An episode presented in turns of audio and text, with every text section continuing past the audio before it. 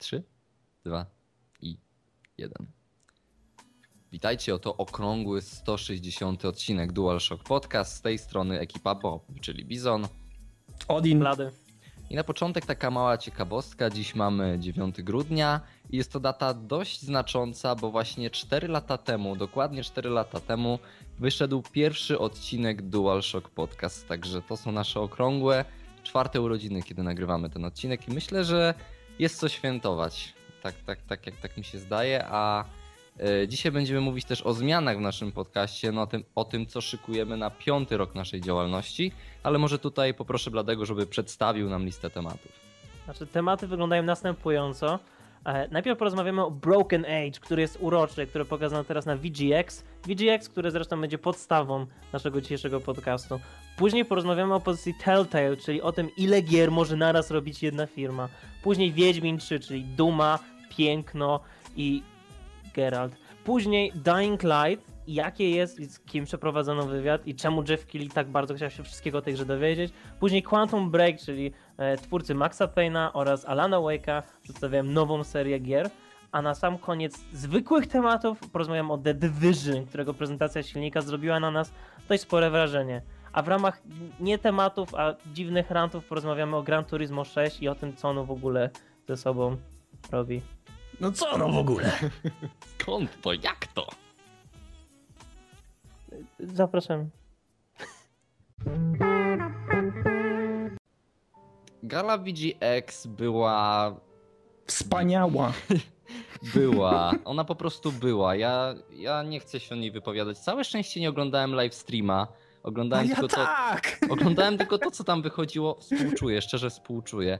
Ale na całe szczęście było chociaż parę elementów ciekawych i mimo to, że prowadzący nie dawali sobie rady i chyba dobór w ogóle Jeffa z tym drugim panem, którego niespecjalnie znam, e, to było To strasznie Joe nietrafione. M- Machel. Nie wiem do końca jak e, przeczytać jego, jego nazwisko, natomiast e, w ogóle gdybyś znał jego dotychczasową twórczość, co jest ogólnie takim, takim bonusem tak, w, tym, w tym temacie, e, to wiedziałbyś, że to jest strasznie fajny, sympatyczny i humorystyczny gościu, który e, znany jest raczej z tego, że cały czas żartuje i że e, no jest po prostu miły, tak? On z aktoru, boże, z aktoru, z zawodu jest aktorem i, i komikiem. On występuje, występuje w takich różnych, wiesz, e, stand-upach, jak to się mówi w Ameryce. No to E, niech tak to więc- robi, niech to robi, ale niech nie prowadzi już nigdy gali gier Tak, wideo. i nie, ale... kosztem, i nie kosztem ludzi, którzy lecą do Stanów na przykład samolotem, żeby promować jakąś grę,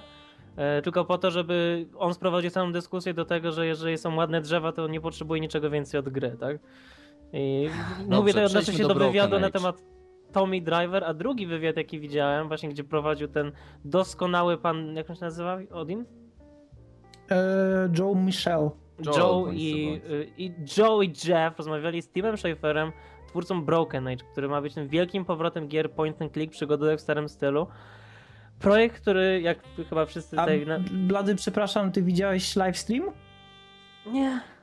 Nie widziałeś e, to jeszcze tak, żeby pod, podniecić, raczej podniecić, no można tak powiedzieć, podniecić trochę hejt, czy podniecić ogień twojej nienawiści, to dodam tylko tyle, że Joe w pewnym momencie, jak Tim Schafer zaczął się tak bujać na lewo i na prawo, to zapytał go, e, czy przed chwilą nie spalił może jakiejś gandzi, czy coś w tym stylu, zapytał go, are you high?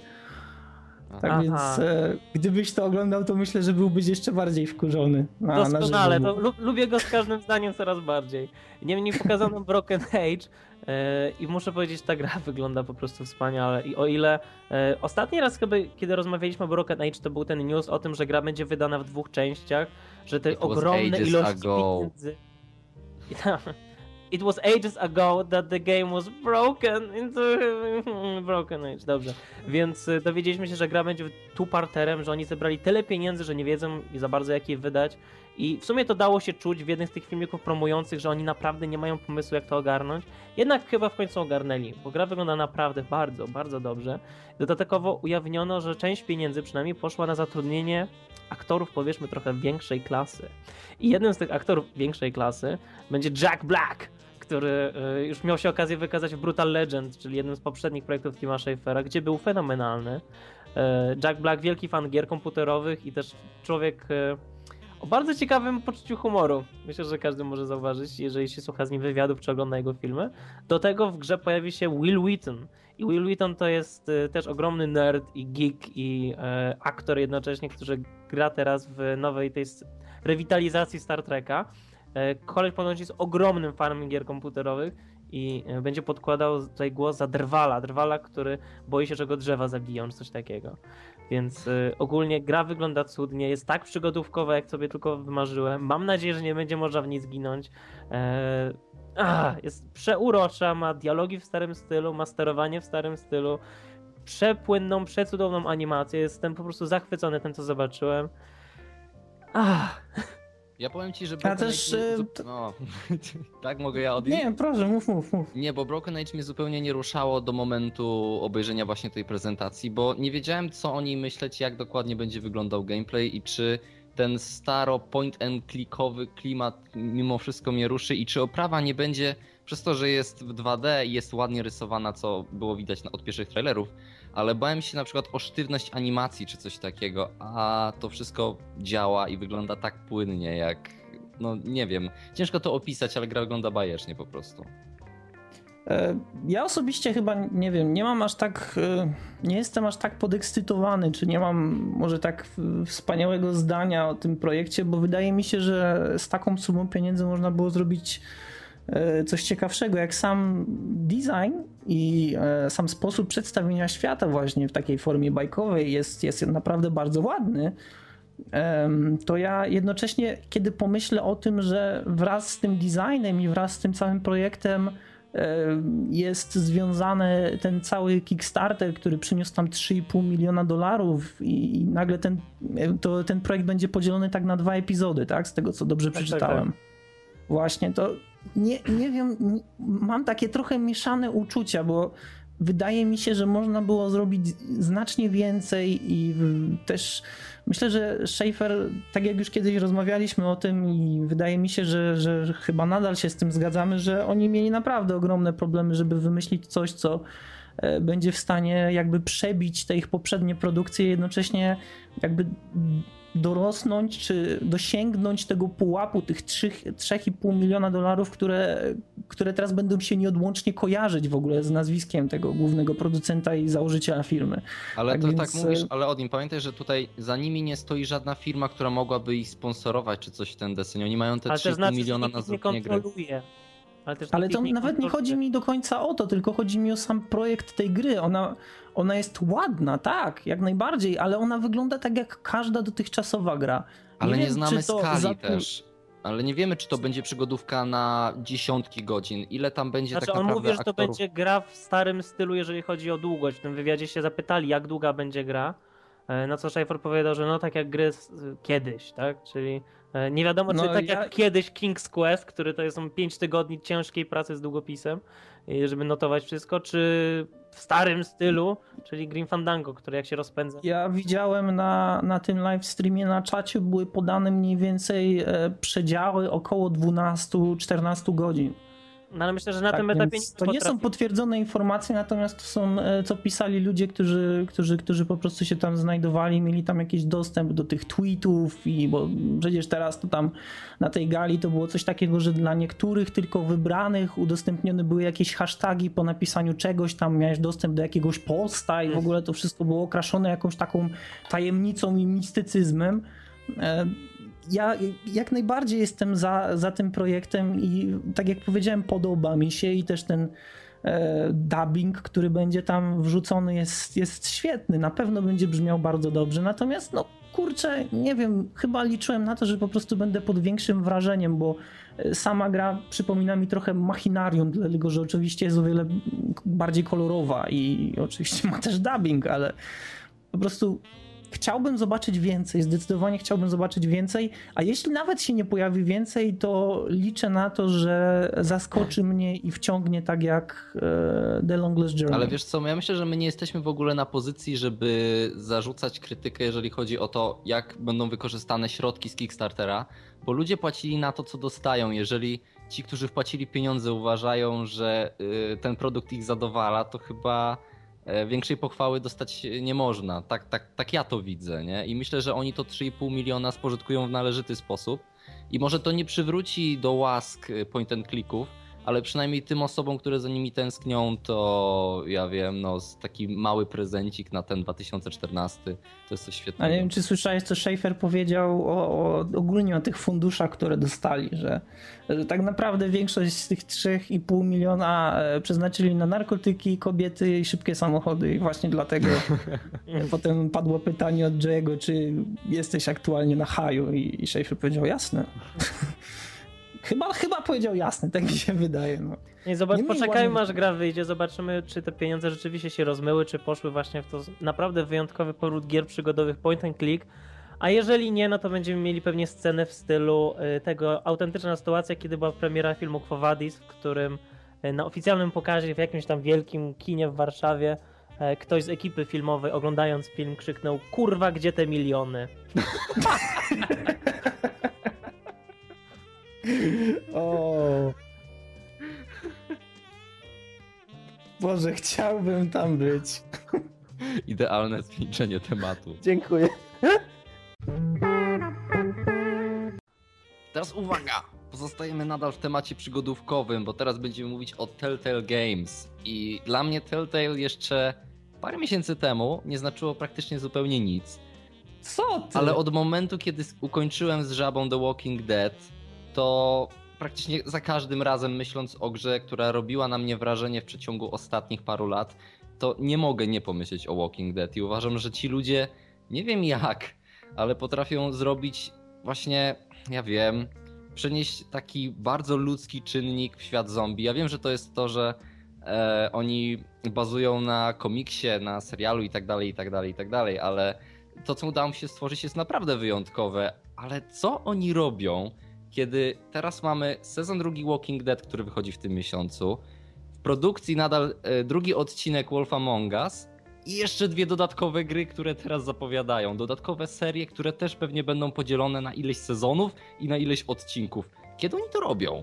Znaczy ja tylko powiem, że ja kupiłem cały sezon y, Wolf Among Us zaraz po tym jak przeszedłem demo już praktycznie, e, bo tak mi się to spodobało i ja się wtedy martwiłem, że och nie, biedne Telltale robią jednocześnie i Wolf Among Us i tego Walking Dead. Pewnie Walking Dead będzie ich priorytetowym projektem, ciekawe jak to się odbije na Wolf Among Us. A to i nagle się okazuje, że będą robili jeszcze dwie gry.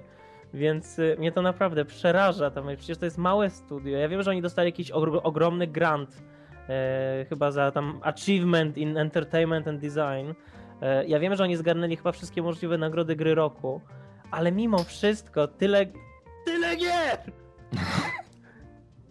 Znaczy, oni na pewno myślę, że sobie poradzą już chociażby z tego, em, z tego względu, że kiedy spojrzymy sobie na styl graficzny e, The Wolf Among Us, to on przypomina trochę The Walking Dead, tak No to jest The Walking Dead. tutaj tak jak rozmawialiśmy przed podcastem, e, to akurat graficznie już mają uklepany silnik, tak? Bo, bo to akurat y, to akurat nie będzie dla nich problem, żeby przeportować część albo nawet i cały ten silnik właśnie na potrzeby tej nowej gry. Zdecydowanie zresztą z tego powodu, że The Wolf Among Us jest e, znowu grą adventure, czyli czymś, co można porównać bezpośrednio do The Walking Dead, tak więc e, tutaj nie będzie jakoś dużego problemu. Natomiast zastanawia mnie, o czym będzie Tales from the Borderlands. Nie wiem, czy wy, e, czy wy coś wiecie na ten temat. Znaczy, ja oglądałem trailer, ale jako, że nie jestem w ogóle fanem Borderlandsów, bo nie grałem w ani jedną część, to ciężko mi się wypowiedzieć. Niemniej, co mogę powiedzieć, to to, że oni przy Borderlands też już mają ustalony styl graficzny, który również nie odrywa się bardzo od tego, co robili w The Walking Dead. I myślę, że oni mają e, niejako full art assetów, które mo- może im dostarczyć Gearbox, jeżeli chodzi o e, Borderlands, więc.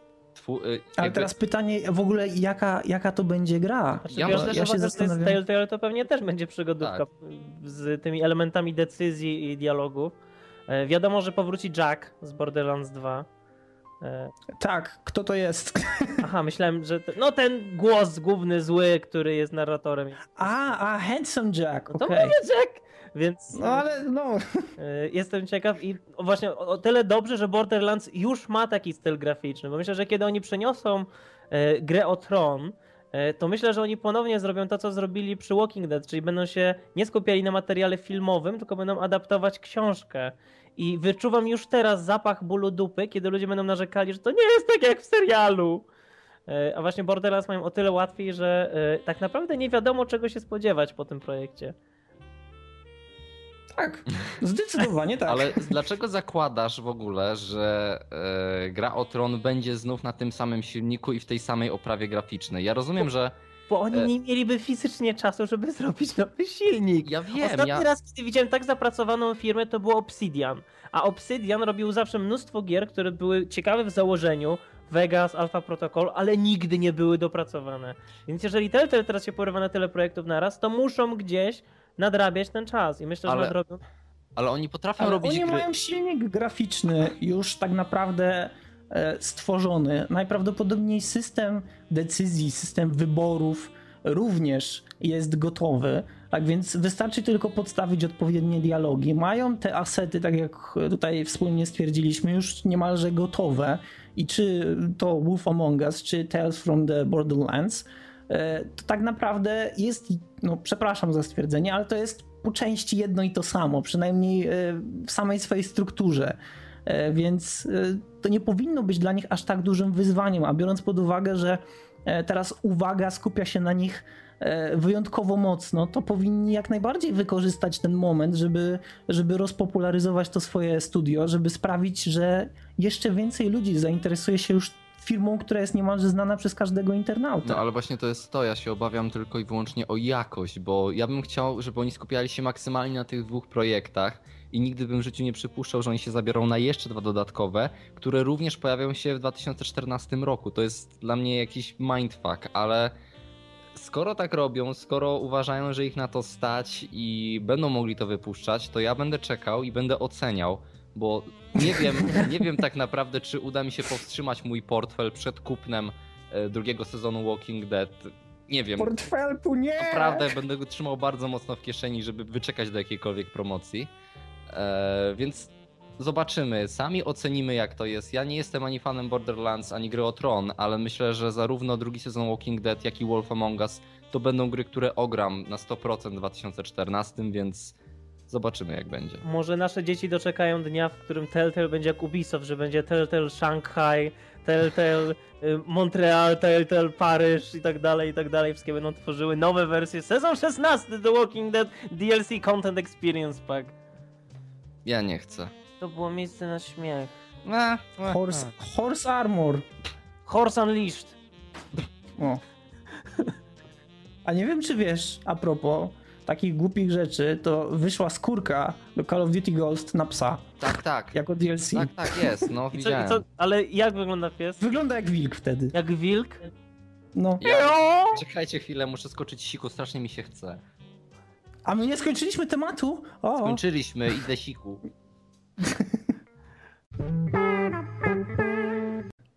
Tak więc trzeci temat. VGX dostarczyło nam wielu trailerów, w tym jeden zwrócił naszą szczególną uwagę ze względu na to, iż wszyscy spodziewaliśmy się, iż prędzej czy później pojawią się jakieś nowe informacje na temat Wiedźmina i pojawiły się właśnie w formie traileru. I teraz ten trailer prezentuje nam e, tak naprawdę Wiedźmina trzeciego, jakiego powinniśmy, mamy nadzieję, dostać, jakiego w momencie, kiedy zobaczyliśmy ten trailer, już chcemy dostać. A to głównie z tego powodu, że klimat, jaki sączy się z tego traileru, jest ogromny. A to głównie z tego powodu, że graficznie gra prezentuje się fantastycznie. I mimo tego, że Blady znalazł pewną niedoróbkę, o czym mam nadzieję za chwilę powie Oczywiście. to jeśli spojrzymy na ten trailer i przyjrzymy się dokładnie, jak prezentuje się świat, to myślę, że nie było jeszcze gry, która, która prezentowałaby tak wysoki stopień, w cudzysłowie, imersji, która tak dobrze samą prezentacją graficzną potrafiłaby, e, która zresztą stara się być realna, bo to też jest e, zupełnie inna rzecz, kiedy mamy tutaj świat fantazy, który może wyglądać jak tylko chce, ale mamy takie powiedzmy pseudosłowiańskie klimaty, pola, lasy, e, góry, czy też nawet i zwykłe niebo, które wygląda bardzo, bardzo rzeczywisto, realistycznie. Wygląda tak prawdziwie jak prawdziwość, jak to Klocuch mówi. Tak, prawdziwie jak prawdziwość wygląda. I naprawdę cała ta prezentacja może zostać podsumowana jednym zdaniem. Chcę zagrać w tą grę. Bardzo, dlatego że wszystko przemawia za tym, że Wiedźmin 3 będzie kandydować do gry roku. Blady. Myślałem, że widzą teraz. Nie, bo ja nie chciałem na który. Ale ty musisz powiedzieć o kurze. Dobrze! Więc mówię. E, ogólnie to pozostawmy najważniejszą niedoróbkę na koniec. Zacznę od mniej istotnych rzeczy, czyli na przykład tego, że ten trailer tak bardzo rozwiał moje wątpliwości. Nawet rozmawiałem o tym ze znajomym na studiach. E, My mieliśmy pewne e, jakby zastrzeżenia, obawy co do wielkości świata. Bawiliśmy, baliśmy się, że większość to będzie taki sztucznie zapełniony, generowany automatycznie teren, gdzie po prostu będzie pędzlem naniesiona jakaś tam ilość lasu tylko po to, żeby mogli powiedzieć, o macie wielki teren do gry, tak? Jednak tutaj pokazano to, to bogactwo i zróżnicowanie. Mamy taką typowo słowiańską wioskę z młynem, mamy e, gęsto zabudowany taki prawie średniowieczny rynek, czy też miasto takie z przełomu już epok, które wygląda po prostu jak na takie, którym się faktycznie można zgubić. Mamy bagno. Mamy bagno! E, Co? Tu tego. Tu tego, kurde, bagno, miał, kurde, więc y, ciężka robota tam jest, tak jest. Y, dodatkowo widzimy Wiedźmina podczas y, paru potyczek, niestety trailer, jak to trailer pokazuje tylko parę sekund i to żeby sekund y, z tego pojedynku. Widzimy zastosowanie nowego znaku, znaczy wróć, ewolucji znaku ARD, który teraz pozwala rzucić pod siebie taką falę rozpraszającą przeciwników i też podrywającą wszystkie przedmioty w pobliżu.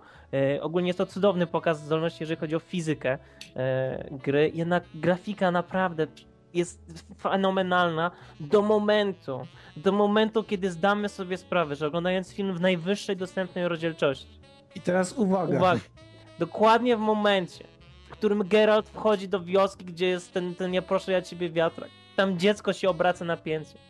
I wszyscy patrzą, jakie dziecko ładne, jakie tekstury, ale oni nie widzą. Ludzie nie widzą, że po prawej jest kura. I ta kura cienia nie ma. Ja się pytam, jak to taką grę wypuścić, gdzie to kura cienia nie ma. I to, może wyjdzie że oni patch? wstydu nie mają. Że oni się nie, wsty- że oni się nie wstydzą. Ja by z domu nie wyszedł, gdyby taką kurę w grze miał. A tu CD Projekt światu pokazuje. No nie, no, okej, pomijając teraz e, ten element i kurę, która nie ma cienia, to jak najbardziej jestem... Nie wiem, czy jest jakikolwiek inny projekt, na który czekam tak mocno jak na Wiedźmina. A tak, chwila, Metal Gear 5. Ale na Wiedźmina czekam naprawdę mocno. E, I naprawdę już się nie mogę doczekać. Ale wiecie, A Wiedźmin ma ten plus, że wyjdzie na pecety. ale wiecie co? Dla mnie zaskakujące było to, że na początku tego trailera ja się zastanawiałem, czy ten rycerz Gonu, czy on jest CGI od Bagińskiego, czy on jest na silniku gry. I po chwili pomyślałem, aha, jednak na silniku gry. I to A wiesz, co jest przygnębiające? Że niewiele osób zobaczy go właśnie w taki sposób. No właśnie, No chyba, że oczywiście będą grali na ale konsoli, tego tak. się obawiam okropnie, bo no właśnie to jest to, oglądasz taki piękny trailer i myślisz sobie, Boże, jak ja bym w to zagrał, a z drugiej strony myślisz sobie, Boże, mój komputer tego w ogóle nie pociągnie. I to w żaden, Na czym ja w to będę grał? w żaden możliwy sposób. A, ale zeszliśmy na taki bardzo przykry ton teraz. Ja nie chcę o tym rozmawiać, bo ja wiem, że ja zagram w tego Wiedźmina dopiero za parę, parę lat. Doczekam się w końcu takiego sprzętu. Niemniej, co jeszcze na tym Ale trailerze? jak cudownie wygląda zbroja tego rycerza. Mój No mówię, Boże. ja cały czas myślę, czy to jest CGI, czy to jest silnik. Czy to jest CGI, czy to jest jednak silnik gry. I to jest jednak. On samym wyglądem, samym wyglądem to jest coś, co miało szczątkowo Dark Souls, kiedy z daleka widziałeś przeciwnika i po już jego opancerzeniu potrafiłeś stwierdzić, aha, no to mam przesrane. Już, już z daleka, widząc tego rycerza, nie wiem, tą, tą, tą postać na tle tego całego ognia, który zresztą wygląda też świetnie, no naprawdę można odnieść wrażenie, że mamy przesrane. Naprawdę, jako Geralt będziemy musieli naprawdę robić. Nie, nie, ten, tego konfliktu nie zakończy wspólne napicie się wódki, na pewno.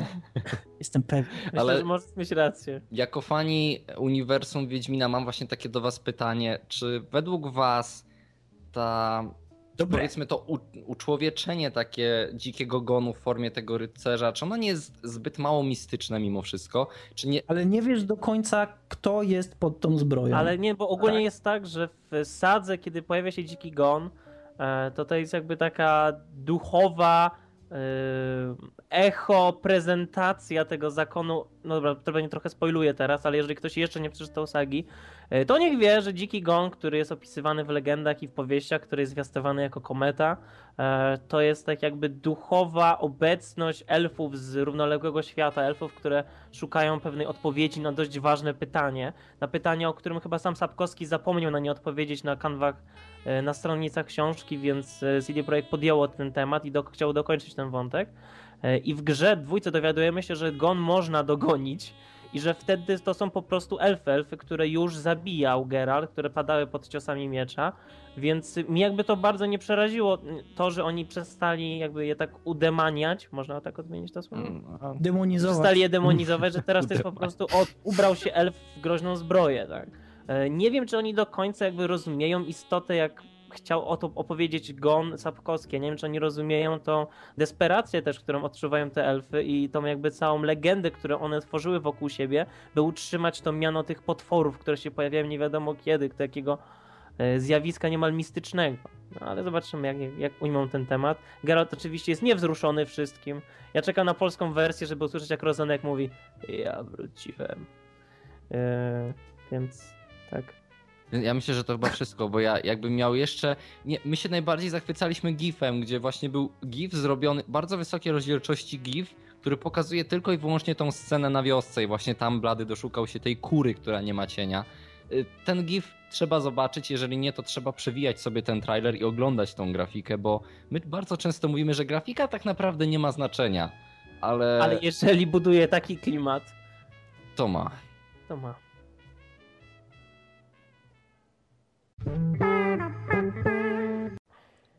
Na VGX zostało nam również pokazane Dying Light. I może dla niektórych ten gameplay był zaskoczeniem, może ten gameplay pokazał coś nowego. Zapytaj mnie, co o tym myślę. No mów. Okej, okay, więc ja z Bladym mieliśmy okazję grać praktycznie w identyczne demo podczas y, PGA. To demo wydaje się tylko trochę bardziej rozbudowane to z VGX. I nasze zdanie znacie z filmiku, czyli powiedzieliśmy mech. A Odin, jakie jest twoje zdanie? Oj, o, o. e, nie wiem, czy wiecie, ale przeszedłem całą kampanię e, Dead Island z Mrokiem. Wiemy. E, no to już wiecie. I poświęciliśmy na to niemalże 70 godzin z życia. I myślę, myślę, że nic nie dawało mi takiej satysfakcji i, i tyle uśmiechu i tyle naprawdę takich niecodziennych sytuacji, kiedy, kiedy na przykład okazywało się, że goniła nas horda i wściekle na przykład chowaliśmy się za walizkami i potem rzucaliśmy czym tylko popadnie w zombiaki. E, kiedy patrzę na Dying Light, to myślę, że tutaj po raz kolejny pojawi się duo Odin Mroku, jeśli w ogóle jest przewidziany kod w tej grze. E, dlatego że ta gra po prostu wręcz woła coś takiego. Ja myślę, że naprawdę nie trzeba wiele, żeby zrobić dobrą koopową grę, dlatego że ludzie sami uzupełniają sobie to środowisko, sami znajdują sobie nowe, ciekawe rozwiązania, e, potrafią sobie wypełnić pewne luki, które pozostawiają programiści. E, I ta gra już nawet w singlu wygląda dla mnie ciekawie. Jestem naprawdę zainteresowany, lubię gry survival zombie mimo że już mocno mi się przejadły, mimo że nadal uważam, że na przykład State of Decay, e, czyli gra, która pojawiła się, znaczy pojawiła się nie tak dawno, mogła wyglądać znacznie lepiej i nie do końca jest dobrym pomysłem na zakup, tak myślę Dying Light wygląda o wiele ciekawiej i podoba mi się ten pomysł, że kiedy zaczyna robić się ciemno, to nie dość, że same zombie stają się o wiele bardziej wymagającymi przeciwnikami, zaczynają szybciej się poruszać, to przy okazji jeszcze pojawiają się zupełnie inne potwory. E, to jest ciekawe, szczególnie też e, dlatego, że oprócz samych tych zombich i tych potworów normalnych, mamy też ludzi w tej grze, czyli coś, co na przykład w Dead Island było dość rzadko spotykane. Samo Dead Island graficznie wyglądało bardzo ładnie, e, mimo że gra nie zapowiadała się na taką, to przy niektórych e, nowych poziomach, które odkrywały się wraz z grą, e, ten silnik potrafił pokazać pazur. Natomiast w Dying Light wygląda to o wiele lepiej i wydaje mi się, że w zależności od tego, gdzie będziemy w tym mieście, bo podejrzewam, że ta akcja przez to miasto będzie się tak jakby przewijać i w końcu skończy się gdzieś w zupełnie innym miejscu, znając Techland, to zobaczymy pewnie jeszcze ładniejsze krajobrazy i naprawdę ja jestem jak najbardziej tym zainteresowany. Free running, e, możliwość pokonywania tych e, budynków, skalowania dachów i w ogóle tego wszystkiego naprawdę wygląda zachęcająco. Mamy typowe dla Dead Island bronie, możliwość rozczłonkowywania tych zombie. Teraz jeszcze w ogóle wzbogacono ten bardzo fajny tryb który pokazuje nam e, konkretne kości, konkretne połączenia w organizmie ludzkim, czy też organizmie w cudzysłowie zombie, który zostaje uszkodzony, czy też na przykład, nie wiem, jakąś kość skokową, czy, czy piszczel, czy nie wiem, na przykład ała, obojczyk. Ła, mój piszczel, złamałem twój piszczel, to słabi twój piszczel. Tak więc e, naprawdę jestem jak najbardziej za tym i jestem niewymagającym klientem, jeśli o to chodzi, więc proszę nie brać mojego zdania dosłownie. Natomiast jeśli ktoś lubi gry o zombie, komuś spodobało się The Island, to myślę, że Dying Light jest grą e, zgoła lepszą i e, tak naprawdę rozwijającą pomysł, który w Dead Island już wtedy mógł się podobać. Znaczy ogólnie Dying Light, jeżeli będzie naprawionym Dead Island, jeżeli wprowadzą w końcu naprawdę poczucie posiadania broni w rękach, a nie tylko przesuwania jakiegoś suwaka wirtualnego przez ekran, e, dopracują sterowanie, chociaż może po prostu mieliśmy zbyt mało czasu, żeby się go w pełni nauczyć grając na PGA, to jak najbardziej. Na razie dla mnie to jest takie troszkę nie, ciągle Dead Island, a jak wiecie Dead Island bez kołapa nie było grą wybitną. No zdecydowanie, Więc... tak. Ja bym, ja bym w to nie grał bez, bez, bez partnera tutaj kołopowego. Więc y, o ile Dying Light udaje, że jest bardziej realistyczne, bo nie pokazuje nam wszędzie XP i nie, nie wydaje tych wszystkich suwaków, wyświetlaczy, on jest dalej głęboko we krwi Dead Islandem y, i myślę, że im bardziej się ocenia Dead Islanda i będzie bardziej Mirror's Edge'otowatym rezydentem, co za słowotwórstwo, e, to wtedy będzie grą coraz lepsiejszą. Tryb X-Ray jest krokiem moim zdaniem bardzo fajnym i dodaje trochę polotu do gry, która niepotrzebnie chciała być poważna. Nie musi być, ona może mieć te ataki z powietrza, może mieć kopniaki, lat latanie, rzucanie shurikenami, e, elektryczne maczety, czemu nie? Znaczy, Elektro. Ja nie mówię, że ta gra jest zupełnie mech, tylko to demo samo w sobie nie zaprezentowało, mhm. oprócz, oprócz tego parkura nie zaprezentowało nic specjalnie ciekawego i to, co widzieliśmy tutaj, nie rozwinęło wcale specjalnie tego, co widzieliśmy na PGA i to było dziwne. Ale też trzeba pochwalić osobę, która tam z Techlandu przyjechała tak. i opowiada świetnie, o tej grze. Tak, świetnie mówiła po angielsku i to jest chyba właśnie to, na co kiedyś narzekałem i co mi zawsze przeszkadzało, kiedy tutaj trzymaliśmy się tych naszych rodzimych producentów, deweloperów, kiedy oni pojawiają się gdzieś na jakimś zlocie lub na jakimś wywiadzie lub na jakiejś gali lub targach, to zwykle wybiera się tego człowieka, który jest najbardziej reprezentatywny w firmie, który niekoniecznie potrafi dobrze mówić po angielsku. I to bardzo często mocno odbija się potem na wizerunku firmy, kiedy ludzie, e, którzy mniej więcej kojarzą, gdzie znajduje się Polska na mapie, mówię tutaj konkretnie o Amerykanach, E, mogą tak naprawdę naśmiewać się trochę z tego, jakie jest nasze podejście, do, jakie jest nasze przygotowanie właśnie do takich, do takich rzeczy, jak na przykład, nie wiem, no E3, e gdzie pojawia się jakiś Polak, który zaczyna mówić łamaną angielszczyzną, co chwilę się zacina i widać, że prowadzący te całe targi, czy ten host targowy bardziej wyciąga go właśnie z tego dołu, który on sobie pogłębia tym swoim A nawet może iść w drugą stronę, jak na przykład CD Projekt, które ma gościa chyba zatrudnionego tylko po to, żeby mówił po angielsku, tak? Gościa, który nie ma nic wspólnego z zespołem, który siedzi gdzieś chyba w Los Angeles. Yy, ale to on przemawia, tak? Jako, że no, pracujemy nad tym i nad tym. Blady, ale dziwisz się, bo ja pamiętam, że kiedy e, przed premierą dwójki były wywiady z twórcami e, Wiedźmina II, tam była jedna osoba, która bardzo dobrze znała angielski, która mówiła bardzo płynnie, bardzo szybko po angielsku, ale miała tak polski akcent, tak kompletnie oderwany od tego, jak dobrze znał język, że tego się nie dało po prostu słuchać. I... A, teraz, a teraz wszyscy spójrzmy na Konami.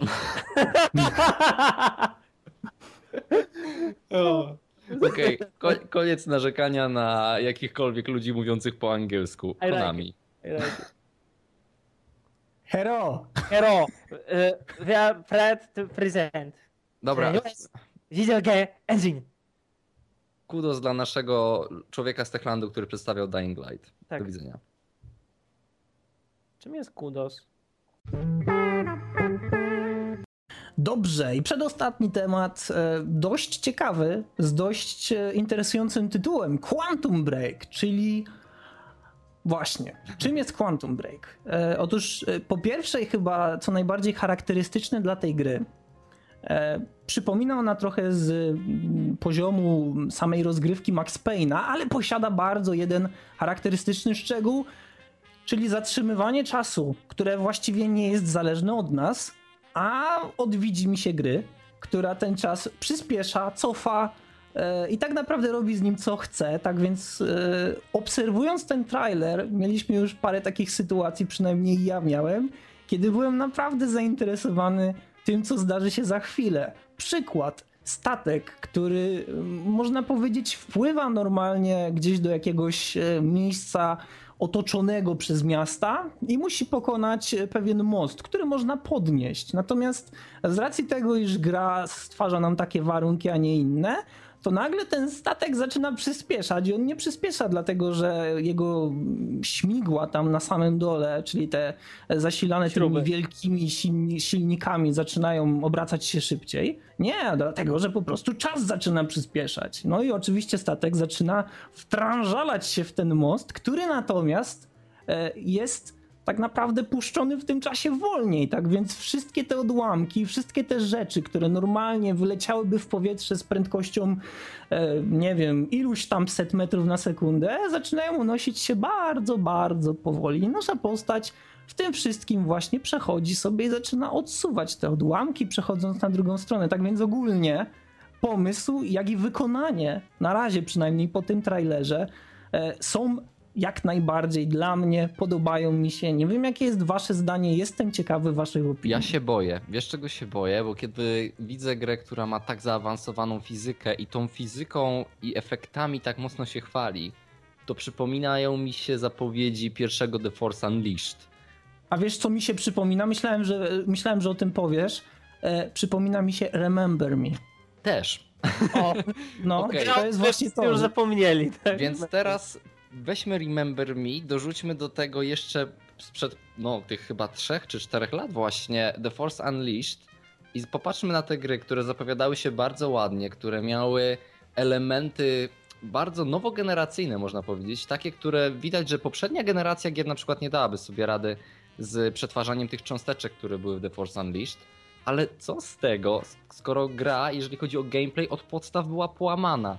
I obawiam się, że Remedy może nie dać rady, albo gra wygląda bardzo ładnie, a jednak gameplayowo to mimo wszystko jest e, cover shooter, bo, bo to jest cover shooter tak naprawdę. Znaczy nie do końca, bo jak ja mm, z tego co rozumiem, to rozumiem troszkę więcej może niż wy, bo wy nie odnieśliście się do jednego elementu, który będzie integralną częścią tej pozycji. Patrz jaka Franca szwagier. Bo ja oglądałem wywiad na Destructo, który mi się teraz przypomniał, że go w ogóle oglądałem, bo to musiała być jakaś bardzo późna pora, kiedy pewnie rzuciłem prochy na, na scenę, siedziałem jeszcze przy kąpie, co zresztą jest bardzo głupie. Później nie pamiętam to, co czytałem i oglądałem, ale... Potem popijając alkoholem... E, anyway, e, oglądałem wywiad z samym Lake'em, w którym ten mówi o tym, że w grze integralną częścią będzie z, e, powiązanie z serialem telewizyjnym. Serialem, który robi Remedy, które nigdy wcześniej nie robiło serialu. To ma być produkcja na powiedzmy skalę HBO, e, która będzie integralną częścią content experience gry. I to mm. mnie bardzo przeraża. Ja wątpię, jeszcze to chyba nigdy się nie udało, bo często jest jakaś E, idea, żeby połączyć dwa światy, jakiś projekt stworzyć, tak? I powstaje jakiś spin-off. Fajnie, spoko, ale oni tutaj chcą tak jak, nie wiem, czy wkorporować, że w grze będzie ten serial, czy ja będę musiał włączyć telewizor, obejrzeć coś, żeby zrozumieć, co mi się wydarzyło w grze. E, jak oni chcą to połączyć? Co więcej, tak, to jest połączenie cover mechaniki z e, Maxa Payne'a z opowiadaniem fabuły właśnie tak epizodycznie jak Alanie Wake'u. Więc naprawdę nie wiem, czy Remedy wie, ile ono potrafi ugryźć, bo też trzeba zauważyć, że Max Payne nie był idealnie napisaną historią, ale to pasowało, bo to miał być taki cheesy noir. Yy, Alan Wake nie był idealnie napisaną historią, no ale to była postać, która miała pewne problemy z głową, która była narratorem. Ale grało się naprawdę Od świetnie. No Alan Wake był fajną grą. Yy, co prawda zupełnie nie tym, czym był zapowiadany, ale mimo wszystko fajnym był przeżyciem ale boję się, że jak oni teraz podchodzą do jakiegoś naprawdę poważnego tematu, czy oni nie są zbyt poważni, czy oni potrafią to ugryźć. Tym e... bardziej, że sam Lake mówi, że to jest gra, którą oni od zawsze chcieli stworzyć, że to jest ich największe dziecko, najwspanialsze i to jest ich jeden, jedyny projekt. Ja, ja jakbym słyszał Kojimę, który mówi o którymś z kolei MGS-ie. Tak, tak, What? E, o, serio? E, ogólnie mój komentarz jest taki, że kiedy sam Lake czyta to ewidentnie zapisane mu wcześniej zdanie, że to jest Ultimate Remedy Experience, to ja tak myślę, to jest naprawdę wielkie wyzwanie. I wiadomo, ja się uchylę, będę zamiatał podłogę swoim kapeluszem, jeżeli im się to uda. Bo ja chcę, żeby mi się udało. Ja chcę zobaczyć, że ktoś łączy świat serialu telewizyjnego, z których oni zawsze czerpali przecież z miasteczka Twin Peaks, z, yy, z właśnie tego typu seriali detektywistycznych, z takich historii. Yy, The Evil Zone, czy nie wiem do końca jak to się nazywało. i tak dalej. O, właśnie. Yy, tak. Twilight, no więc czerpali zawsze z seriali, ze struktury serialowej Jestem ciekaw, co z tego wyjdzie, ale jednocześnie boję się, boję się wielce. I chyba jest to jedyny tytuł, który tak naprawdę, naprawdę, naprawdę chciałbym mieć na Xbox One. Więc e, szkoda, że nie na PlayStation. Szkoda, że będziesz kupował jednak PlayStation i go nie będziesz miał. Ale wyjdzie na PC-ty. Znając Remedy wyjdzie to na PC. To se pogram! E, przepraszam, masz dobrego laptopa, na pewno I piątka Intel Pentium, ue, ue. Oj tam. Nie, ja naprawdę, ja naprawdę jestem zadowolony, bo biorąc pod uwagę, że, że Remedy jest raczej znane z tego, że jak już coś robi, to raczej też pojawia się na PC-ty, to jestem po prostu zachęcony samą ideą tego, że będę się poruszał właśnie w świecie, w którym świat, war... znaczy świat, czas wariuje, gdzie, gdzie pewne rzeczy, które z pozoru mogą wydawać się całkowicie niegroźne, mogą nagle przyspieszyć, mogą się ze mną zderzyć albo mogą tak naprawdę wybuchnąć, czy na przykład ogień, który, który całkowicie stanął w miejscu i kompletnie się nie rusza, kiedy my przez niego przechodzimy, nagle może zacząć się rozprzestrzeniać na, na naszych oczach. Tak więc to są rzeczy, które naprawdę mi się podobają i, i sam ten pomysł, że my jako jacyś tajni agenci możemy kogoś złapać za rękę i tak jakby wyrwać go ze szponów czasu, to jest naprawdę interesujące. Natomiast nie wiem, czy ma cokolwiek wspólnego z mechaniką kwantową. E, co nie zmienia faktu, że sam pomysł jest naprawdę bardzo fajny. Liczę na to, że gra nie zostanie zapomniana jak Remember Me. Pięknie. Odin Bison. My. Hmm. The Division. Mm. No wprowadziłem was. Chcieliście, żeby wprowadzić was w temat. E, spróbuję jednak zbudować dłuższe zdanie. The Division to jest gra, która niby jest w świecie Toma, osadzona w świecie Toma Clancy'ego, e, niedawno zmarłego swoją drogą. Nic nie wspomnieliśmy o tym na stronie, a szkoda, ponieważ człowiek był naprawdę wspaniały, a jego książka Czerwony Sztorm jest jedna z najlepszych, jedną z najlepszych pozycji militarnych, które kiedykolwiek czytałem i pozostanie w mojej pamięci jako naprawdę niezwykłe przeżycie, za co jestem wdzięczny temu wielkiemu pisarzowi. E, Tom Clancy pozostawił też po sobie ogromny świat gier komputerowych, gier, na których miał coraz mniejszy wpływ. I jedną z takich e, gier, na którą nie miał absolutnie żadnego wpływu, było The Division. I The Division jest grą osadzoną w świecie Ubisoftu. I tak, specjalnie to powiedziałem, bo teraz chyba każda gra od Ubisoftu musi mieć ten sam schemat, to samo miasto podzielone checkpointy, e, które wymaga, wymaga od nas zdobywania, odblokowywania każdej kolejnej flagi, tylko po to, żeby zdobyć każdy kolejny jakiś kawałek skrzyni, która to pozebrawszy 100 kawałków odblokuje nam nowy kawałek pancerza i tak dalej, i tak dalej, i tak dalej. Jednak The Division przykuło naszą uwagę swoim wspaniałym silnikiem graficznym i uwagą tym, jakie szczegóły są zawarte w tej grze. I silnik, który pokazano, który się nazywa Snowflake bodaj, mhm. E, mhm, tak. Snowflake tak. zachwyca, poraża, tym bardziej, że to jest gracz z, z, kamerą z perspektywy trzeciej osoby, więc w teorii, w momentach, gdzie można byłoby co nieco oszukać faktem, że kamera jest oddalona, The Division nie boi się niczego i każdy mniejszy detal, jak postrzały, kule, łuski, błyski światła, to wszystko jest i wygląda naprawdę bardzo, bardzo dobrze. Ja nie pamiętam, kiedy ostatni raz tak zachwycił mnie dym w jakiejś grze. Tak jak widać tam ten. Też okropnie, ale to znaczy okropnie to złe słowo, ale bardzo mocno podoba mi się efekt y, tego, jak zmienia się podłoże w zależności od zaśnieżenia i że w czasie rzeczywistym to otoczenie rzeczywiście się zmienia w jakiś sposób. Nie dlatego, że tylko teksturka się podmienia, kiedy nie wiem, śpimy albo coś, ale ten świat reaguje na zmiany pogody. Ja wiem, że to było do osiągnięcia już wcześniej i tak naprawdę. Mm, konsole które były poprzednio, wyznaczyły to, jak grafika w grach się zmienia i że takie efekty były dostępne na PC-tach już od dawna, ale wydaje mi się, że ten pokaz tego silnika razem z trailerem Wiedźmina to jest pierwsza rzecz, która pokazuje, że rzeczywiście nadchodzi nowa generacja i ta nowa generacja już jest dostępna dla nas na wyciągnięcie ręki, bo te konsole już siedzą w naszych domach. Mamy Ale Metal Gear kupienia. dopiero w marcu! Ale Metal Gear nie jest na tak zaawansowanym silniku. O to właśnie chodzi, że silnik Metal Gear jest jeszcze dostosowany pod to, żeby mógł działać na PlayStation 3 i X360, a to co robi... Że, ale wiesz jak, to, wiesz jak to boli, jak ty mówisz, żeby jeszcze mógł działać. Ale to tak jest. No on musi, odpala tylko na, na trzy cylindry. to- cylindry no.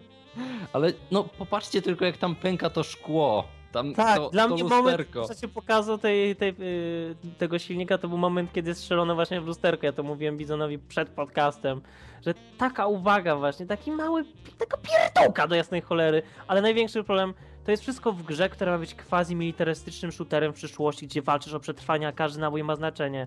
E, czemu w takim razie wrogowie mają e, paski zdrowia nad głową i trzeba je zbijać, im żyć jak w MMORPG? Ale, ale, ale, ale, ale, pamiętaj, że e, same The Division ma mniej więcej wyglądać w ten sposób, że tworzysz sobie tak jakby grupę składającą się z żywych graczy, dlatego że samodzielnie też można grać, no ale to jest raczej, e, no, nikt nie zachęca cię do takiego czegoś i tworzysz sobie tą grupę i teraz tak naprawdę masz e, miasto, które podzielone jest tak jakby na rejony i gracze tak jakby konkurują między sobą o walkę e, o te rejony, raczej walcząc o te rejony, ale jednocześnie nie mogą stworzyć e, grupy osób, która jest jakoś specjalnie bardziej rozbudowana. Tak więc e, jest bardzo możliwe, że głównie walki będą wyglądały w ten sposób, że cztery osoby będą tak naprawdę zmagać się z kolejnymi czterema osobami. I to będzie tylko tyle. W grze mają pojawić się jakieś mniej więcej e, grupy bandytów, które będą starały się nam przeszkadzać, i to będą postacie sterowane przez, przez komputer. E, Natomiast tak naprawdę bardziej koncentruje się to na walce e, właśnie tych małych grupek graczy, które mogą nawet składać się z ludzi zasiadających przed tabletem, niekoniecznie przed samą konsolą albo komputerem. E, Tak więc e, to jest bardzo duży krok, jeśli chodzi właśnie o uzależnienie swojej, e, swojej gry, swojego produktu od, e, od internetu, od, od połączenia Ale dalej nie widzę, jak to się wiąże z moim argumentem, że powinien być bardziej realistyczny system zdrowia, a nie paski nad głowami, które zupełnie psują klimat właśnie tego świata.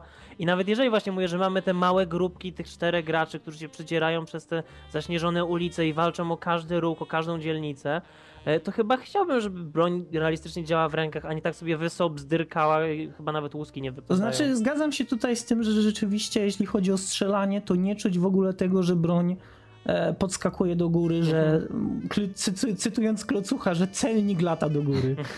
E, Tego rzeczywiście nie widać. Natomiast e, myślę, że to jest e, w pewien sposób tak jakby kompromis, dlatego że mm, jeśli mielibyśmy tutaj sytuację, w której gracze nie mają jakiego, jakiegokolwiek pojęcia o tym, co posiada przeciwnik, to gra by była o wiele trudniejsza, co oczywiście dla mnie osobiście jest plusem, wielkim plusem, bo jak najbardziej chciałbym e, jak, e, jak najbardziej albo jak najmocniej posunięte mm, wyobrażenie tego postapokaliptycznego klimatu, kiedy tak naprawdę nie mam najmniejszego pojęcia, co może posiadać przeciwnik po drugiej stronie. Natomiast kiedy spojrzymy na to z innego punktu widzenia, to taka sytuacja może doprowadzić do, do momentu, w którym nie masz najmniejszego pojęcia, co do ciebie strzela, co się dzieje i jesteś zniechęcony trochę, bo nie zdajesz sobie nawet sprawy z tego, czy twoja broń potrafi wyrządzić jakąkolwiek szkodę przeciwnikowi, czy też innemu graczowi, który ma wyższy poziom od ciebie. Ale to jest Natomiast- zawsze, ale z tym zawsze jest problem. Tak samo przecież ten sam problem posiada, y, posiadał czy Operation Flashpoint, czy teraz Armed Assault, czyli mamy grę, która stawia na bycie symulatorem, w której to rzeczywiście ma tak wyglądać, że coś do ciebie strzela nie wiesz skąd, a z drugiej strony The Division jednak uderza zupełnie inny target niż Arma i oni muszą w Mm, jakiś sposób dostosować to tak. i wyrównać. Ja myślę, że to nawet nie powinien być, to nie powinno być rozpatrywane w kwestiach symulacji, bo ta gra ma bardziej więcej wspólnego tutaj z takim wspaniałym tytułem jak Freedom Soldiers, kiedy spojrzysz na perspektywę i to w jaki sposób wygląda walka.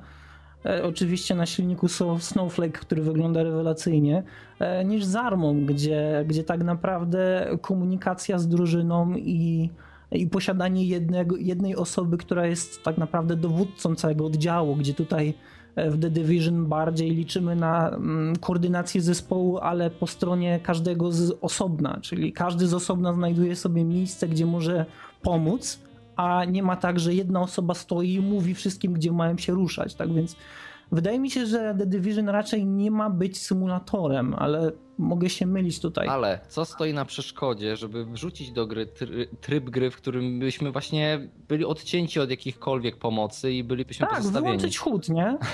Całkowicie. Ale nie, No to- zrobić właśnie taki, taki tryb typowo realistyczny, tak jak mamy w serii Metro, gdzie mamy ten najwyższy poziom trudności, w którym nie mamy celownika, w którym nie mamy pokazanego naszego stanu zdrowia i dopiero popatrzenie na zegarek sprawia, że pokazuje nam się jakikolwiek chód i możemy sprawdzić ile mamy amunicji. Więc No zresztą e, właśnie w metrze było coś takiego, że żeby zobaczyć ile masz amunicji, to postać wyciąga magazynek i li- liczymy przez chwilę naboje, które pozostały tam w boku, E, bo to tam jest chyba- taka śluza. chyba mówisz o tym, tym nowym metrze, bo jeszcze nie grałem w... Tak. e, Jak to? Dobra, e, Last, Light, tak. Last Light, to jest to najnowsze, tak. To jeszcze nie grałem, planuję, ale w 2033 przeszedłem na tym właśnie najwyższym poziomie trudności i uważam, że tak właśnie w tą grę powinno się grać. Więc być może w The Division również będzie taki tryb. Oby był. Wtedy będzie lepsze dla niektórych. No i miejmy nadzieję, że doczekamy się jakiejś wzmianki o tym, że w ogóle będzie istniał tryb single player. Tak. Gran Turismo 6 okazuje się być kerbalami na Księżycu, w Łaziku, jedziemy. Pod wodą. Gran Turismo 6. Nie, To znaczy, trochę lepiej to, to powiedzmy. Był zaprezentowany nam właśnie na tych targach i też wzmianki o tym były już trochę wcześniej, e, że w grze może pojawić się coś związanego z Księżycem. Teraz Blady słusznie zauważył na początku podcastu, że coś tutaj jednak trochę śmierdzi, ale o tym powiemy za chwilę. Natomiast e, na tym trailerze, który został udostępniony w sieci, e, nagle pojawia się łazik, który znajduje się ponoć na powierzchni Księżyca i właśnie tym łazikiem możemy sobie spokojnie pokonywać e, pagórzysty, górzysty, kamienisty teren e, powłoki księżycowej i nawet odrobinę oderwać się od ziemi i pofruwać, trochę pokoziołkować, by znowu wylądować na powierzchni i brnąć dalej. Nawet pojawiają się takie wielkie trójkąty sygnalizacyjne, które starają nam się wyznaczyć odpowiednią trasę, tak więc może będziemy w stanie wykręcać e, świetne platynowe wyniki. Wyniki nie z tej ziemi! E, Nie, ogólnie mi się zrobiło bardzo niedobrze ze sobą, kiedy zobaczyłem ten filmik, e, bo to mi w pełni uzmysłowiło, jak przestarzałe jest Gran Turismo. Ja nie potrafię, ja wrzuciłem ten temat w ostatniej chwili, bo po prostu chciałem wyrzucić z siebie takie. To nie jest złość, to nie jest szyderstwo, to jest po prostu mm, takie z... niepokój mój. Ja się po prostu niepokoję, tak jak, jakbyś miał sąsiada, który co wieczór bije głową w zlew. Po prostu ja się martwię. Ja się po prostu martwię Gran Turismo, że to może żyć jeszcze. Ja się po prostu dziwię, że ktoś może tak długo cierpieć. Bo dla mnie Gran Turismo to jest gra, która tak dawno przestała się rozwijać. To jest gra, która tak bardzo nie zrozumiała potrzeb rynku, a jednocześnie, która posiada jakąś grupę oddanych zombie fanów, którzy nawet pewnie gdyby się miały pojawić jakieś zmiany, to oni by je od razu z, y, nie wiem, zbojkotowali i zaczęli krzyczeć o upadku podstaw serii. Jednak ja nie widziałem produktu wyścigowego, który by w tak idealnie mały stopniu oddawał przyjemność z jazdy. Po prostu to jest gra o, o samochodach, o pojazdach, której absolutnie nie masz przyjemności z tego, że jedziesz samochodem. A kiedy jeszcze teraz odpalisz ten tryb na Księżycu, który brzmi jak świetny pomysł, yy, okazuje się, że nie ma żadnego modelu zniszczeń, że sterowanie jest co najmniej dziwne, że to jest po prostu jakiś chory pomysł jakiegoś dziwnego umysłu, który z jakiegoś powodu ktoś uznaje za dość dobry, by umieścić w grze. Ja jestem po prostu przerażony i grałem w ten Nissan Driving Academy z Gran Turismo 6. E, nic ciekawego. E, grałem w Gran Turismo 4 bardzo dużo, grałem w Gran Turismo 5 dość dużo. E, stwierdzam, że ta seria powinna albo się bardzo, bardzo zmienić, albo umrzeć. Bo to jest po prostu, to jest aż boli patrzeć, jednocześnie wiedząc ile pieniędzy kosztuje to Sony każdego roku, utrzymanie tego studia. Ale wiesz, yy, ta seria praktycznie zatrzymała się na Gran Turismo 3, bo czwórka lekko poprawiła grafikę, dodała yy, więcej samochodów, masę samochodów i praktycznie na czwórce można było tą serię zakończyć, bo piątka nawet przecież przeniosła auta, podbijając tylko rozdzielczość tekstur i, i tyle. Więc. e, Ale Gran przecież do piątki uh, we have created a, level in which you drive a go-kart. A ja myślę, że seria zatrzymała się na dwójce. Dlatego, że w dwójkę zagrywałem się jak szalony i pamiętam do tej pory e, swój tryb kariery, gdzie bardzo spokojnie i metodycznie ciułałem pieniążki po to, żeby tylko w swoim Dodge'u Chargerze wprowadzić jeszcze mocniejszy, jeszcze mocniejszą turbosprężarkę albo jeszcze mocniejszy wydech, zainstalować jakiś komputer pokładowy po to tylko, żeby na zakrętach kręcić bączki i się wkurzać strasznie na ten samochód. E, Ja widziałem gameplay i ogólnie też stream z grania w Gran Turismo 6 i szczerze powiedziawszy, ta gra wygląda tak jak dwójka dla mnie. Jest tak samo spokojna, jest tak samo zrównoważona, jest tak samo pozbawiona tego umfu, który powinien wynikać właśnie z gier wyścigowych. I wydaje mi się, że w bezpośrednim porównaniu, tutaj może będę mocno niesprawiedliwy, a też może będę i może trafię jakoś w sedno sprawy, Gran Turismo 6 wygląda i, i gra się w nie moim zdaniem gorzej niż w pierwszego Dirta, który był grą zdecydowanie Dirt był bardziej dynamiczną. Grą. Dirt był I- grą, która miała swoje błędy, ale to była gra zrobiona w garażu przez fanatyków motoryzacji. A ja mam wrażenie, że Gran Turismo to jest gra robiona przez farmaceutów. To jest No gra i robiona właśnie- po prostu co do miligrama w idealnie czystym środowisku. Która... Jak naj... Tak, zgadzam się, tak. Jest, jest, jest zbyt grzeczna, jest zdecydowanie zbyt grzeczna i chyba to, co mi najbardziej zaskoczyło, zdziwiło i wprawiło w konsternację, to był fakt tego, iż e, menu to jest znowu ta sama muzyka, którą znamy z każdej poprzedniej części. Dla mnie to jest muzyka z jak po prostu z Simsów albo gdzieś z jakiejś windy albo z centrum handlowego. Straszne to jest. To jest y, Gran Turismo właśnie. Wiecie, y, cokolwiek Forza by nie zrobiła, jak mocno ludzie się nie śmieją z tych kartonowych tłumów, które stoją na Xboxie One. I To z mimo- DLC, żeby odblokować samochód, który już jest w grze. Okej, mimo wszystko Forza ma to, że przynajmniej ma przyjemność z jazdy, ma ten pęd, który się odczuwa.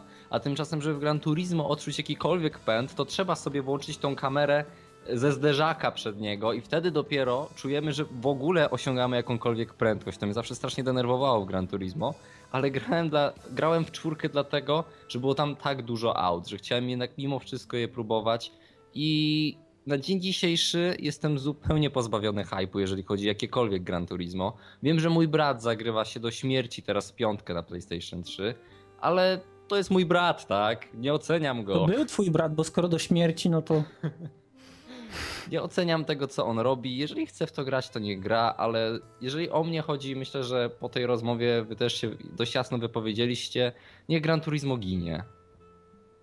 Znaczy niech nie, Zostaw nie, go. niech nie ginie, niech, niech po prostu przestanie cierpieć.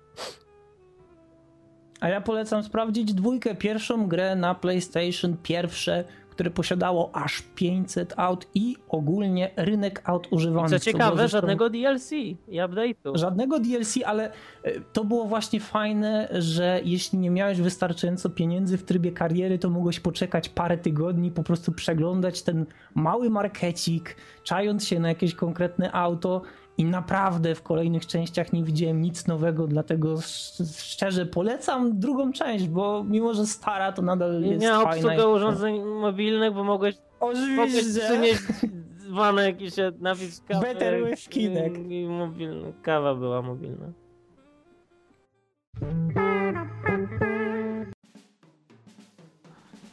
Kończymy 160 odcinek DualShock Podcast, bo Odin jest głodny. Dziękujemy. Bo jestem głodny. Dziękujemy wszystkim, którzy z nami są, którzy nas słuchają. Dziękujemy tym, którzy są z nami od 4 lat, bo są tacy słuchacze i nie będę tu wymieniał z y, imienia, żeby czasem kogoś nie pominąć.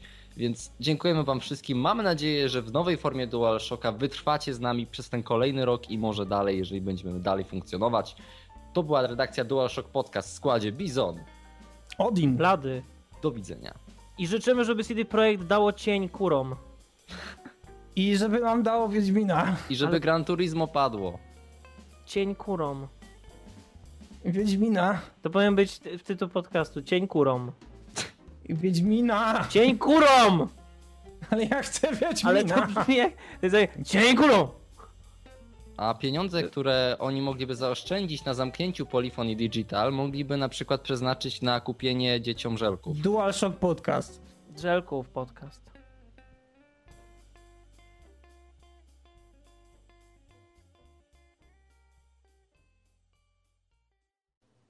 No dobrze, to na sam początek zajmiemy się zmianami na DualShocku, bo jak już było widać dwa dni temu, czy też nie, to było wczoraj. Wczoraj Biszek napisał temat na stronie głównej. No niestety nie mamy e, forum, na którym możemy e, jakoś rozmawiać. Oj tam, oj tam niestety. Nie, nie mamy miejsca, na którym możemy rozmawiać z użytkownikami, dlatego po części rozumiem, co Biszek chciał osiągnąć robiąc ten temat i myślę, że warto było ostatecznie przeprowadzić taką rozmowę. Pomijam to, że forma nie bardzo mi się podoba, ale e, zmiany na DSP były szykowane już od dawna i chyba dwa albo trzy tygodnie temu mieliśmy takie spotkanie na Skype'ie, w którym omawialiśmy co można by było zrobić z DualShockiem, bo zdajemy sobie sprawę z tego, że strona nam nieco przymarła i chyba dwa lata temu mieliśmy większy ruch niż teraz.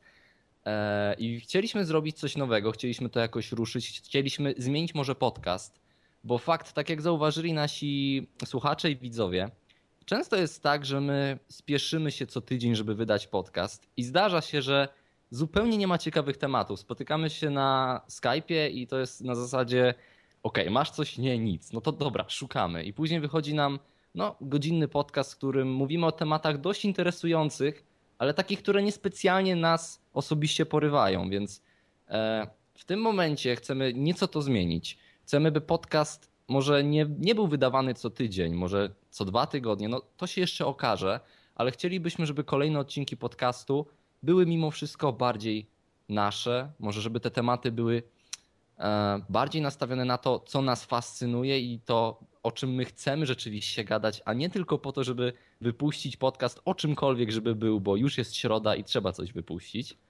A poza tym będziemy się starać, bo też e, ja nie, nie mówię tutaj, że na pewno tak będzie, ale będziemy się starać ubarwiać stronę większą ilością materiałów wideo i artykułów. E, chcemy powrócić niejako redakcją DualShock Podcast do robienia czegoś innego niż podcasty bo ostatnimi czasy było tak, że e, nasi użytkownicy, czy to Bruno, czy Jaruto, wrzucali swoje czy let's playe, poradniki i tak dalej, i tak dalej.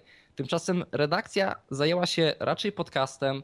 E, ja z Żabą wydawaliśmy nas to kręci, nadal będziemy to robić, ale teraz też rozmawialiśmy o tym, żeby powróciły czy recenzje Odina filmowe, czy jakieś materiały tematyczne Bladego. E, chcemy ubarwić stronę jak najbardziej, chcemy to zmienić i może być tak, że zamiast podcastu na przykład pojawi się ja wiem, taki mały podkaścik pojedynczej osoby, która po prostu chce o czymś porozmawiać, bo też chcemy niejako nie ograniczać się do tego, żeby wypuszczać jeden podcast tygodniowo, żeby to było płynne, żeby e, no żebyśmy my tworzyli DualShocka tak jak kiedyś, żeby to nie była jakaś ustalona rutyna, która tak naprawdę doprowadza nas do tego, że e, nasz poziom czasami leci na łeb na szyję, więc ja myślę, że ja się nagadałem, może wy macie coś do dodania, niemniej E, chcemy tworzyć nowy obraz DualShocka, bardziej dynamiczny, nie nastawiony na rutynowe działania i wypuszczanie podcastu co tydzień. I może wtedy ten poziom wróci do tego, co było kiedyś i też wasze komentarze będą barwniejsze. Znaczy, ja to ja może chętnie powiem właśnie, że mnie na przykład bolało coś takiego, że pojawił się jakiś temat. Ja musiałem czekać, powiedzmy, nie wiem, temat się pojawiał w środę, ja musiałem czekać do niedzieli o tym, żeby porozmawiać z chłopakami o tym, co my o tym temacie myślimy.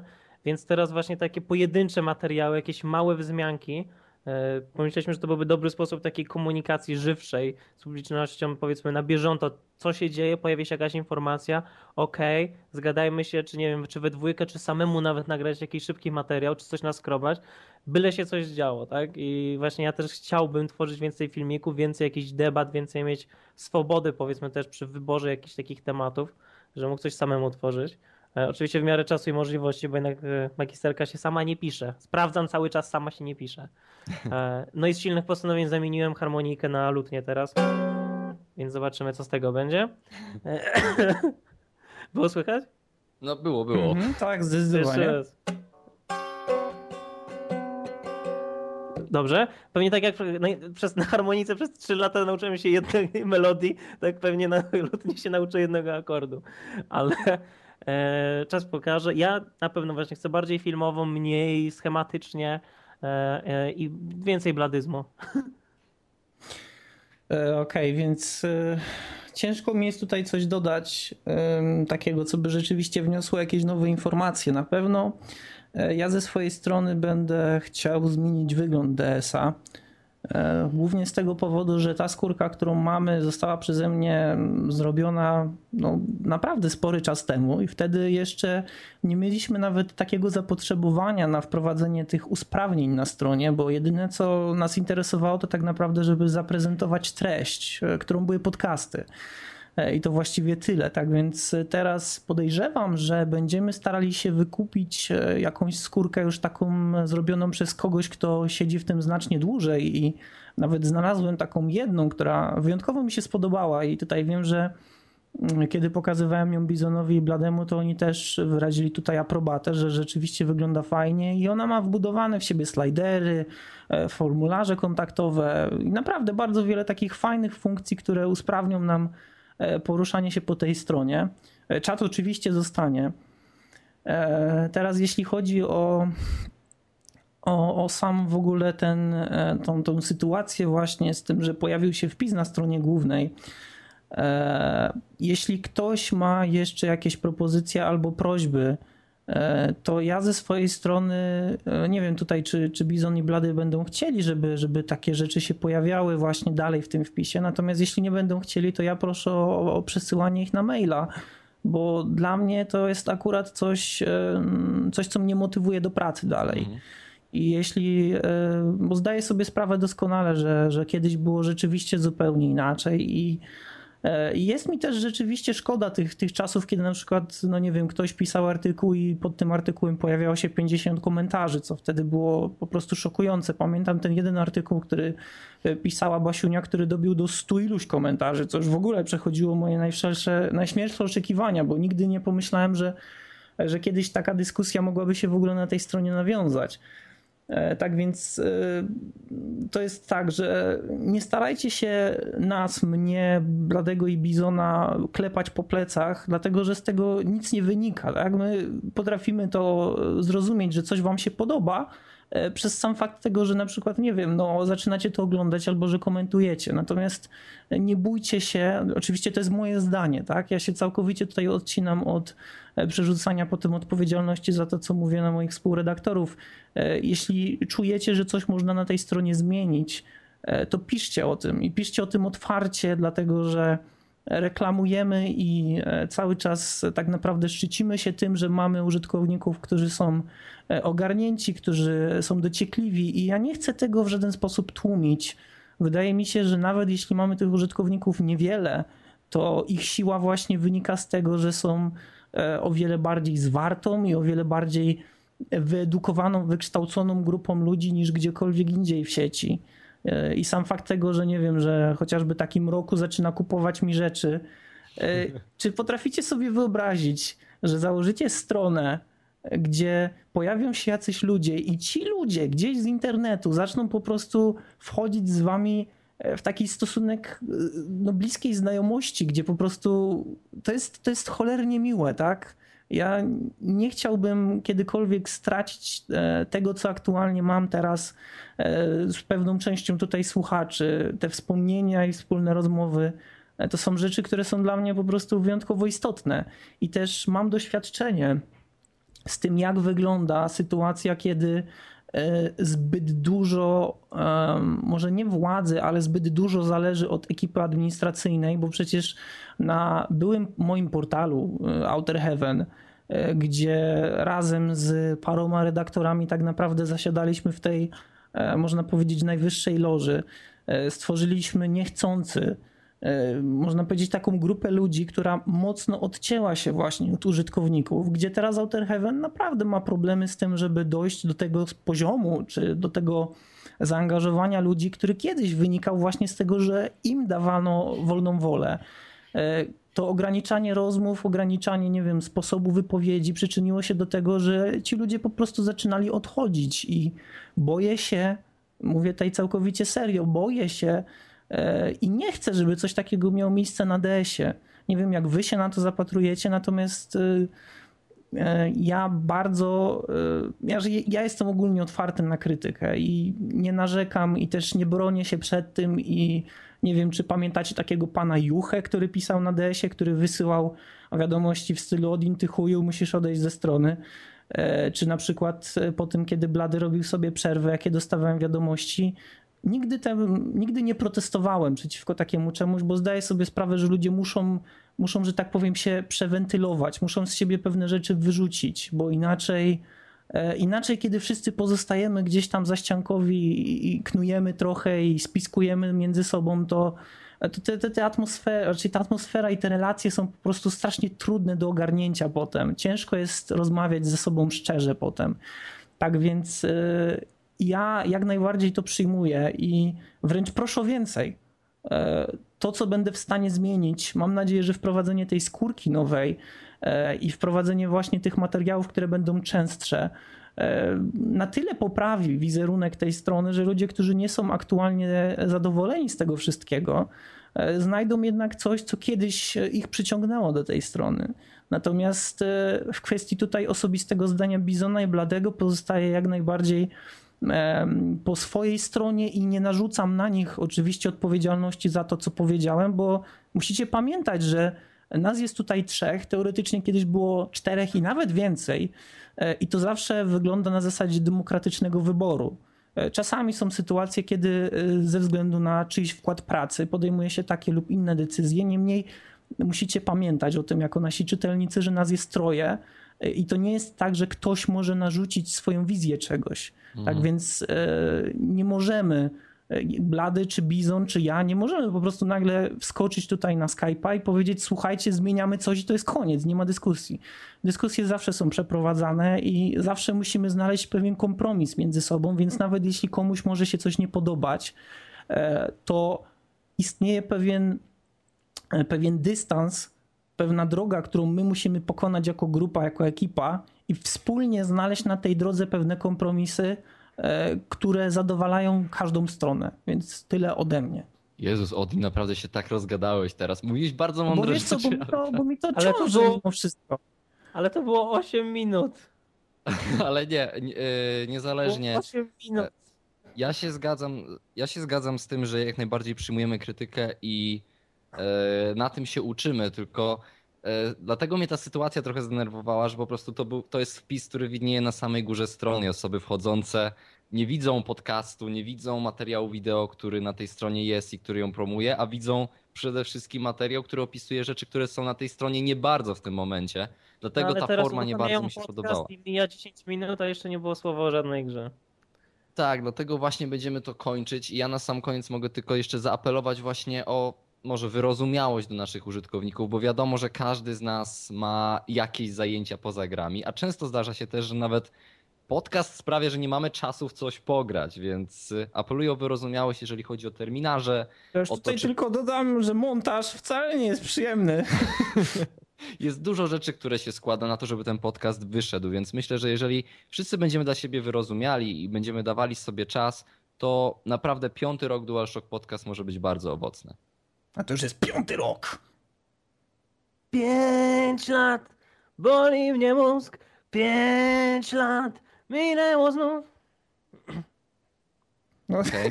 tyle ode mnie, dziękuję. God damn it. Odin, jak będziesz to montował, to